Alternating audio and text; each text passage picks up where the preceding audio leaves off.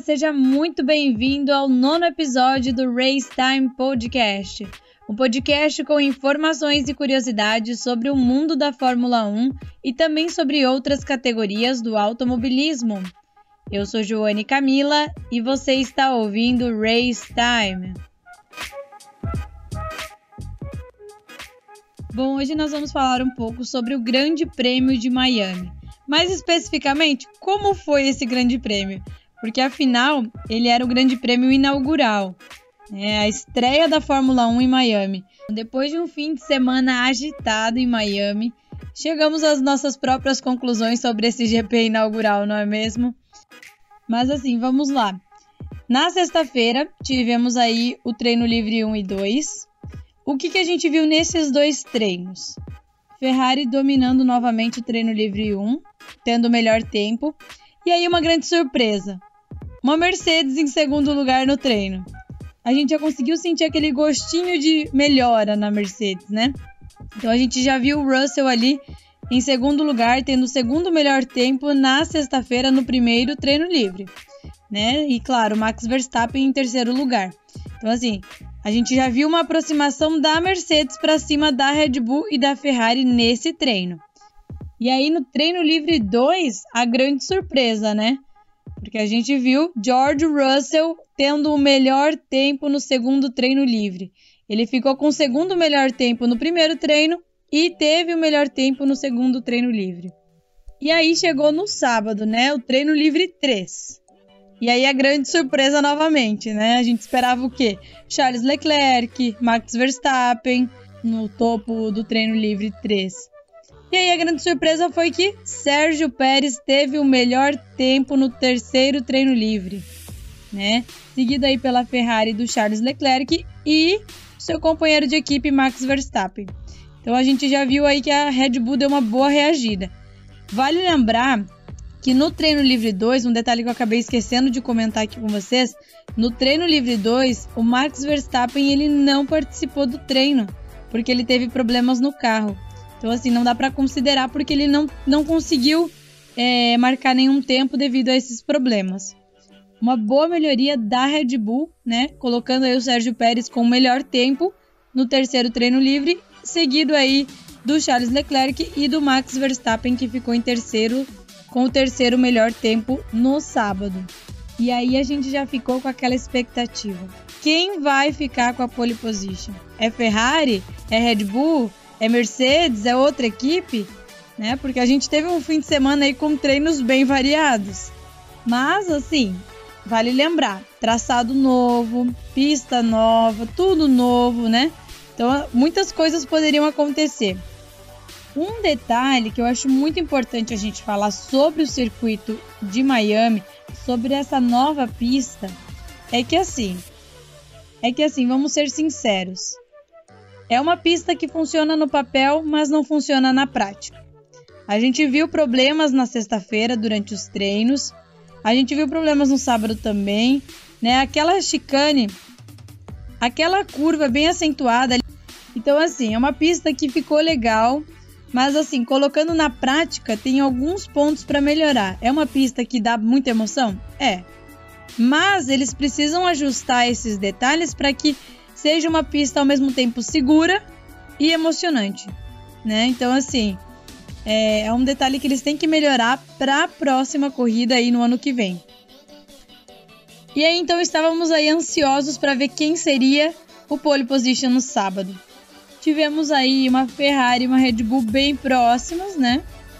E quem conseguiu a pole position foi o Charles Leclerc da Ferrari. Essa foi a terceira pole position do Leclerc nessa temporada. Então, assim, a Ferrari ainda continua aí com uma força bem, digamos assim, bem diferenciada. Apesar que temos uma Red Bull na cola da Ferrari, né? O Max Verstappen e o Charles Leclerc aí, eles estão é, disputando de frente. Tem fim de semana que o carro de um tá melhor e o outro não tá bom, e vice-versa na outra corrida. Então, assim, são detalhes que a gente tem que analisar, né?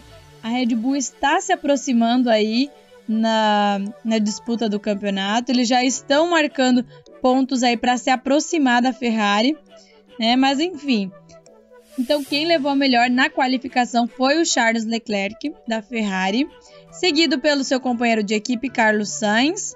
Em terceiro lugar, o Max Verstappen, seguido de seu companheiro de equipe Sérgio Pérez. Essas foram as duas primeiras fileiras aí do grid de largada no domingo. E aí entramos na corrida no domingo. O primeiro Grande Prêmio de Miami da história, né? Afinal foi a corrida inaugural. Havia muitos boatos de que teria chuva, mas ela não chegou. Então, assim, foi uma corrida, digamos, tranquila, a maior parte dela. É, teve até mais ultrapassagens do que a gente imaginava. Eu, particularmente, achei que ia dar muita bandeira vermelha, né? Ou muitas bandeiras amarelas, mas até que foi bem, bem tranquilo. Então, na largada, a gente já conseguiu ver que, apesar de muitas dúvidas que as equipes tinham aí com relação a essa pista, a gente já viu uma Red Bull agressiva já na largada. A gente já viu o Pérez indo para cima do Carlos Sainz, o Verstappen indo mais próximo do Leclerc, né? Então, assim, o que, que o Verstappen fez? Ele foi se aproximando, foi se aproximando, foi se aproximando. Na nona volta, ele se aproximou realmente do, do Leclerc e ultrapassou o Leclerc, assumindo aí a, a liderança da corrida. E aí o Leclerc ele teve um erro na curva 17, né? Que aí esse erro custou a ele essa proximidade que ele tinha com o Verstappen para tentar de repente dar o troco ou algo do tipo. Então essa desvantagem mínima que eles tinham ali, ela simplesmente sumiu, né? Porque com esse erro que o Leclerc teve, ele acabou perdendo o contato com o Max Verstappen, que se distanciou bastante, né? tendo uma corrida tranquila, podemos dizer. E o Verstappen ele conseguiu se afastar realmente do Leclerc e manter essa distância. Então, assim, o Verstappen ele só teve que se preocupar realmente lá na volta 40, né? Quando o Alonso e o Gasly se tocaram lá na curva 1. Então, assim, aí foi o momento que ele teve que se preocupar, porque o Alonso tocou o Gasly. Depois disso, o Gasly ele já vinha lento, com o carro bem devagar. E aí o que aconteceu? Ele acabou tocando na roda traseira do Norris, que rodou, né? Ele não chegou a bater no muro, mas o Lando Norris, que é o piloto da McLaren, teve que abandonar a corrida. E isso acabou gerando a entrada do safety car. Né? O Alonso ele foi punido em 5 segundos, né, por, por ter tocado no carro do Gasly. Mas assim, isso aí já mudou todo o cenário, né? E aí Gasly, Latifi Tsunoda puderam eles tiveram a oportunidade aí para descontar essa volta de desvantagem. E aí o que aconteceu? Como acabou toda essa diferença que o Verstappen construiu, né, até chegar no Leclerc ali, essa diferença entre os dois não existia mais. Então, qual que foi a estratégia do Leclerc? Tentar se manter o mais próximo possível do Verstappen, né? Liberaram a corrida, né? E o Leclerc até tentou chegar mais próximo do, do Verstappen, mas não foi possível. Em compensação, o companheiro de equipe do Verstappen, o Sérgio Pérez, ele colou no Sainz, né, para tentar atacar, que foi a mesma coisa aí que o Russell fez atrás do Hamilton. Então, assim, tinha muita coisa interessante para a gente analisar. É, a disputa entre os ex-companheiros de equipe, Lewis Hamilton e Valtteri Bottas, né, que foi aquele ataque do Hamilton mas o Bottas se defendeu muito bem. Depois o Hamilton e o Russell acabaram passando o Bottas, né?